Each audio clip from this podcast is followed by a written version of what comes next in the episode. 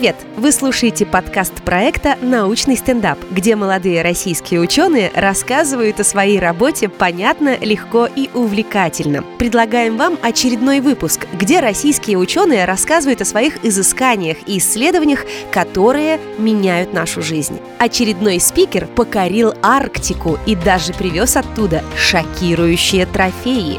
Какие именно? Ответ в стендапе. Представляем вам Руслана Жасткова. Руслан – кандидат физико-математических наук, старший научный сотрудник Института физики Земли имени Отто Юльевича Шмидта Российской Академии Наук. Его тема звучит так – «Чего еще боятся в Арктике?»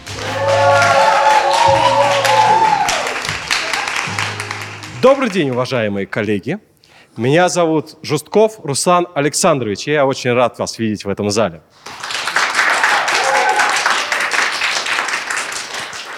Я чуть не утонул в ледяной воде у острова Врангеля. Я спасался от зубастого страшного белого медведя на крыше древней избы на Новой Земле. Я летал на вертолете вокруг вулканов Камчатки. Почему? Потому что я самый настоящий обычный ученый из прекрасного института физики Земли имени Отто Юльевича Шмидта Российской Академии Наук. Где центр мира? Ну, понятно, что внутри. Но где центр мира на поверхности? Ну, мытищи, да, где-то там рядышком. Мне кажется, Мосинген лучше подходит на эту роль. Кто-то считает, что в Европе. Но Европа это же старый свет. Новый свет вроде как Америка, значит, в Америке. А кто-то сейчас говорит, что нет, сейчас Азия у нас самое главное, так что в Азии. Иоганн Фихте, например, как может быть, и кто-то из вас, считал, что центр мира – это он сам. Но мне кажется, что все эти точки зрения, они несколько неправильны. Почему? Потому что мы привыкли смотреть на Землю так, а правильнее взглянуть на нее сверху, и все станет на своих местах. Смотрите, тут и Европа близко, и Америка рядышком, да, Азия недалеко, ну и, конечно же, наша страна занимает самое важное место. Так вот, мы получаем, что Арктика – сегодня является центром мира. Но мы про Арктику очень мало что знаем. Нам надо ее изучать и изучать. Скажите, как вы думаете, чего боятся в Арктике? Подумайте, подумайте. Замерзнуть. Да, конечно, в Арктике бывает очень холодно. Чего еще? Белые медведи, конечно, самые свирепые хищники.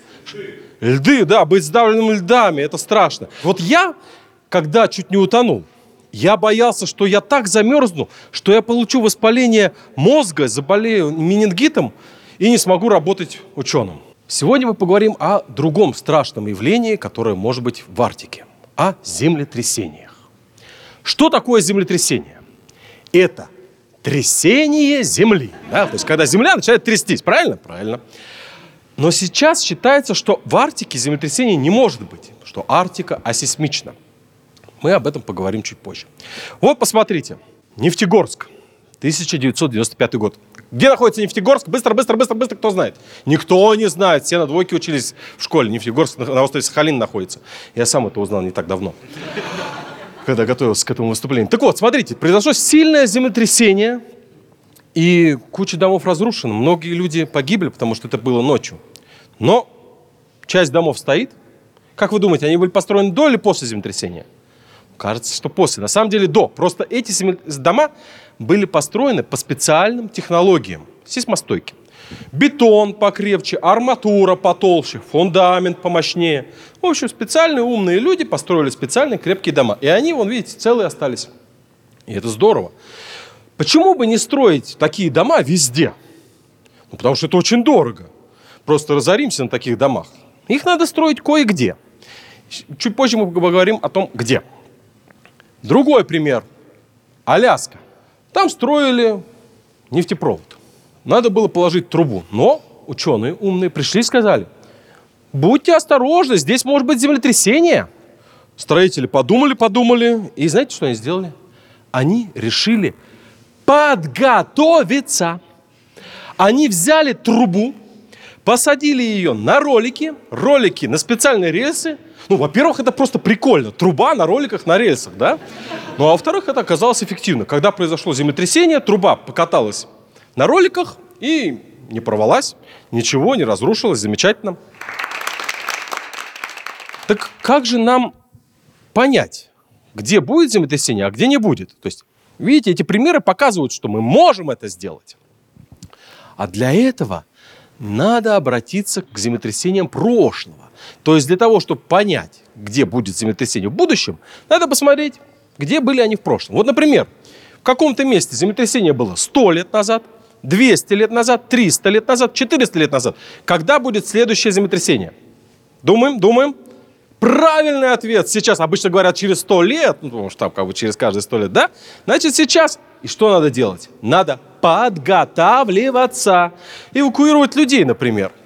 А что касается такого краткосрочного прогноза, можно ли сказать, что землетрясение будет завтра? Бегите скорее, спасайтесь. Нет, нельзя. Краткосрочного прогноза, к сожалению, сейчас не существует даже с точностью до полушария. Да, есть некоторые люди, которые там говорят, да, завтра будет землетрясение там-то и там-то, такой-то магнитуды. И некоторые угадывают, но это просто потому, что миллионы делают попытку угадать. Понятно, что кто-то случайно угадает. От такого метода, который стабильно бы предсказывал землетрясение в краткосрочной перспективе, к сожалению, не существует. Но есть долгосрочный прогноз. Вот карта общего сейсмического районирования нашей страны. Она показывает, где какое землетрясение, какой силы может произойти.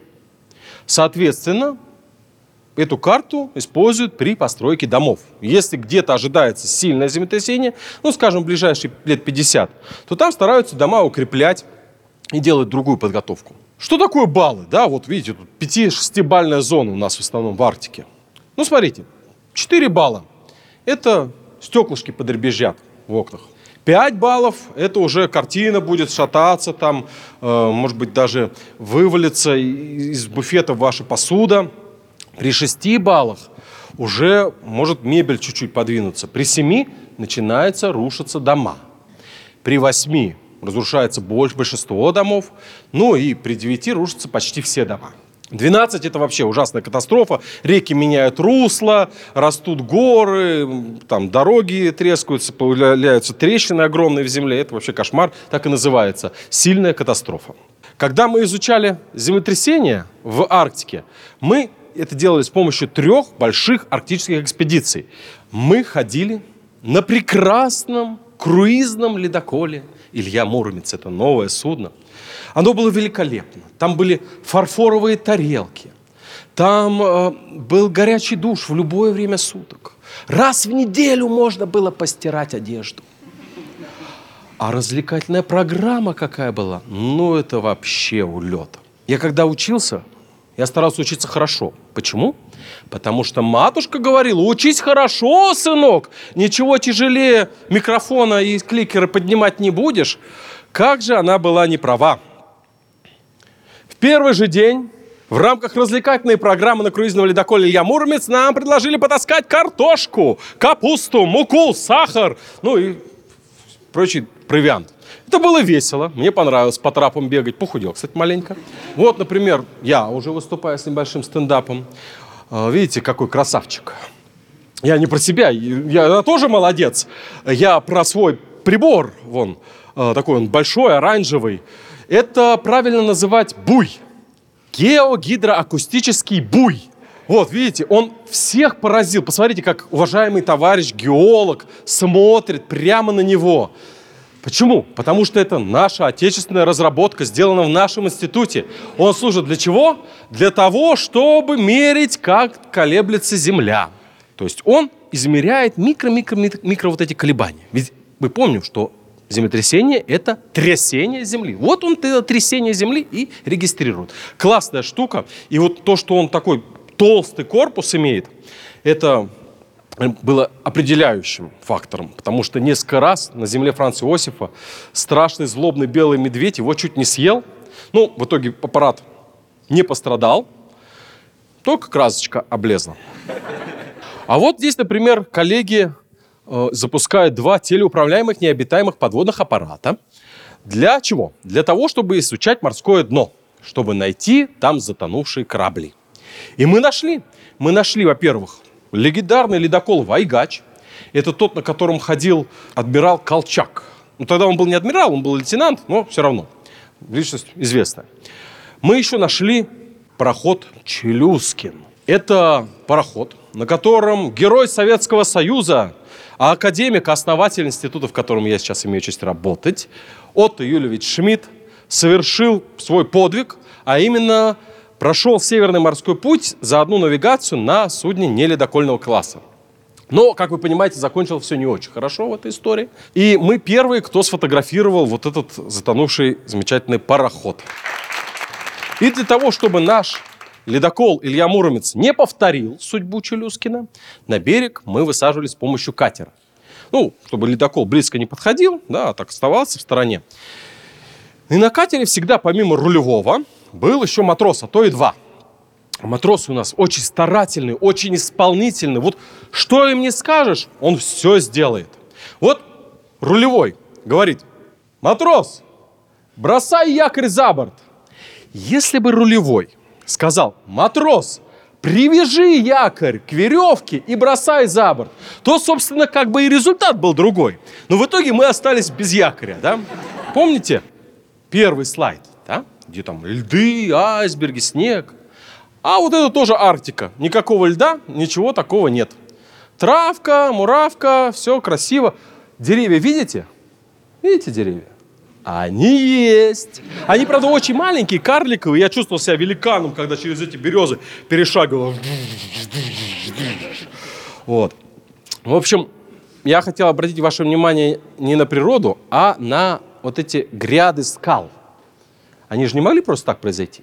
Да? Это ж не толпа рабочих приехала там, да, с тележками их побросала, а потом уехала, чтобы мы так голову ломали. И это произошло, скорее всего, сильное землетрясение, которое привело к изменению рельефа. И под водой скала там одна такая есть, она вздыбилась, но ее не было видно с поверхности воды. Шел ледокол Вайгач. Ну, вы уже догадываетесь, да, что с ним произошло? Он сел на эту скалу, и, в общем, там так и остался. Поэтому мы как бы знали, где его искать, и нашли. Другой пример – Самые северные в мире материковые горы. Горы Беранга, полуостров Таймыр. Ну, горы же не просто так растут.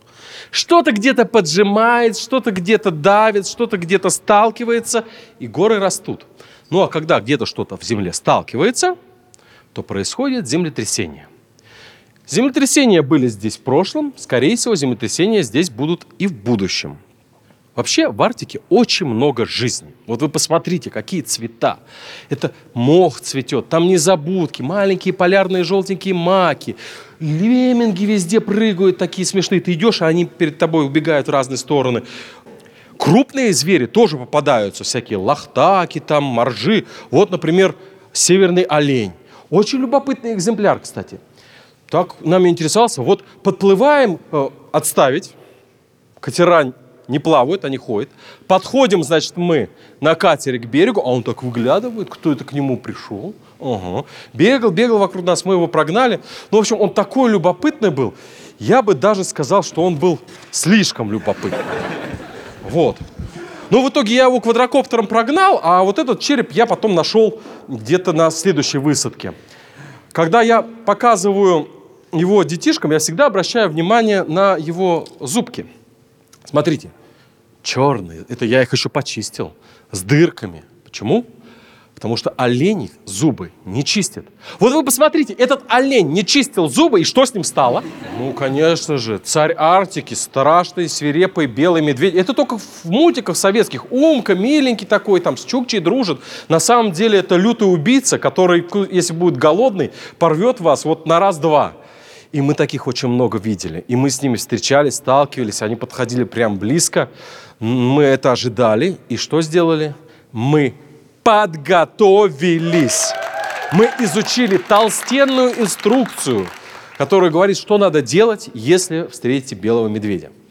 Ну и когда здоровенный 900-килограммовый самец побежал в нашу сторону, мы не растерялись и залезли на крышу ближайшей избы и просидели там три часа. Вот. Но мы же крутые геофизики, мы крутые, и для этого здоровенного медведя встреча осталась очень-очень плохой. Он остался голодным и убежал. А этот череп мы нашли в следующий раз, на следующей высадке. Это маленький медвежонок был. И вообще, знаете, в Арктике же очень много костей я встречаю. И это может показаться сначала диким и страшным. Да, сразу вот такая картина, мультик «Король лев», слоновье кладбище, они там бегут по этим костям, эти черепа. Ну это же хорошо. Если есть кости, значит тут кто-то умер, правильно? Если тут кто-то умер, значит тут кто-то что делал? Жил, правильно. Ну, значит, здесь, скорее всего, кто-то и сейчас живет, значит, здесь не так страшно. А вот если костей нет, значит, тут что-то не так. Вот, помните, давным-давно на Новой Земле проводили испытания чего? Ядерной бомбы и водородной бомбы, да. И, к сожалению, да, с радиацией там тоже есть некоторые вопросы. Загрязнение, все такое, мутации. Ну, вы сами понимаете. Поэтому иногда, как и в Чернобыле, мы встречаем вот такие странные экземпляры. Это северная шестиглазая свинья-мутант. Вот у нее тут, собственно, глазницы маленькие, пятачок. Все как полагается. То есть, э, да, такие страшные мутации тоже там происходят. Двуголовых оленей не видели, но вот перед вами живое свидетельство проблем с э, организмом. Ну, как живое? Может, еще и живое, я не знаю. Может, оно ночью встанет и побежит ко мне. Ну, ладно, я вас разыграл. Конечно же, это просто э, вот так вот. Это крестец белого медведя. Вот татуировку вот сюда надо наносить. Вот. Переходим немножко так к науке. Пошутили, как говорится, и хватит. Вот смотрите. Остров Белуха недалеко от полуострова Таймыр. Этот остров буквально порвало пополам. То есть тут было сильнейшее землетрясение интенсивностью баллов в 10, а то и в 11. Причем разлом был такой большой, что если посмотрим со спутником, мы прослеживаем его и на соседних островах. Другой пример. Новая Земля. Тут разлом вообще тянется отсюда и до горизонта. Сильнейшее землетрясение здесь произошло. Третий пример. Остров Тимофеева. Вот эта гряда была, конечно, целая, но тут, я думаю, не специалисту видно, что произошел разрыв со смещением. Вообще, кстати, очень классный остров. Он небольшой, мне он так понравился. Погода была классная. Вы только посмотрите на него с высоты полета квадрокоптера. Прям Бали, Мальдивы, да, вот Дубай, прям хочется позагорать. Да, очень красиво, очень приятно. Иногда там даже можно было бы походить просто в футболке и не замерзнуть. Но на самом деле мы все помним, что Арктика такая бывает, но она обманчива, и чаще всего она такая – льды, снега, в общем, почти нету ничего. Арктическая пустыня. И Арктика, она опасна, не только коварна. Там могут быть сильные землетрясения. И для того, чтобы как бы нам не попасть в беду, для того, чтобы уберечь тех людей, которые там живут, надо что делать? Подготавливаться. А для этого надо строить дома крепкие, надо делать склады, надо, самое главное, проводить геофизические и геологические экспедиции. И тогда мы точно будем знать, чего бояться в Арктике. Здравствуйте, меня зовут Александр, Высшая школа экономики. Во-первых, спасибо большое за лекцию, нам всем очень понравилось, было весело. Во-вторых, наблюдали ли вы за последние пять лет какие-то сильные землетрясения в Арктике? А, были ли они и как они повлияли на ваши исследования? Может, какие-то открытия или ценную информацию об Арктике узнали? В Арктике происходит землетрясение регулярно, но чуть севернее, там в районе хребта Гакеля, например. Что касается архипелагов, вот этой более южной части, там землетрясения, они более редкие. Вот, например, около 30 лет назад было небольшое, ну, средняя сила землетрясения на Новой Земле. Проблема в том, что в Арктике сейсмостанции, сейсмические обсерватории появляются вот только-только. Это свежие. На Новой Земле две штуки, на ЗФИ две штуки, на Шпицбергене там пяток, в Диксоне есть сейсмостанция, в Тиксе. Это очень редкая сеть. И пока еще каких-то таких серьезных землетрясений в южной, скажем так, части Арктики, вроде бы как не было. То есть мне о них неизвестно. Здравствуйте. Здравствуйте, Анастасия, национальный приоритет Российской Федерации. Во-первых, хотелось бы сказать спасибо за ваше выступление, очень познавательное, очень интересное. И у меня такой вопрос. Э, скажите, а какую поддержку оказывает государство в проведении подобных исследований? Может быть, как-то э, поддерживает э, развитие науки в этой сфере?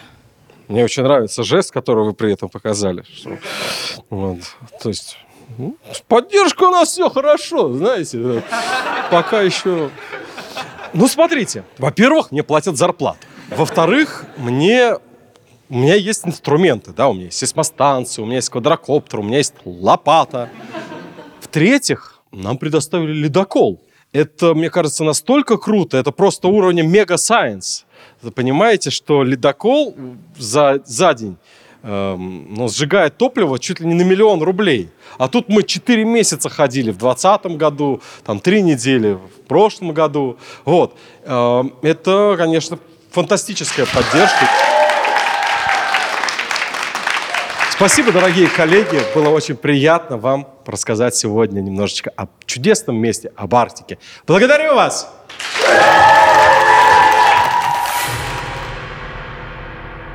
Научный стендап создает команда «Комсомольской правды» при поддержке Института развития интернета. И мы благодарим за помощь в реализации проекта наших партнеров. Институт физики Земли имени Отто Юрьевича Шмидта Российской академии наук и национальный проект «Наука и университеты». Смотрите видеоверсию научного стендапа на канале YouTube и rutubkp.ru. Слушайте подкаст на сайте «Радио Комсомольская правда», в Яндекс.Музыке, на Apple и Google подкастах, на площадках CastBox, Player FM и ВКонтакте. Ловите нас на Одноклассниках, в Яндекс.Дзене и на других ресурсах. Подпишитесь на обновления и ждите новых выпусков. Научный стендап. Проект реализуется при поддержке Института развития интернета.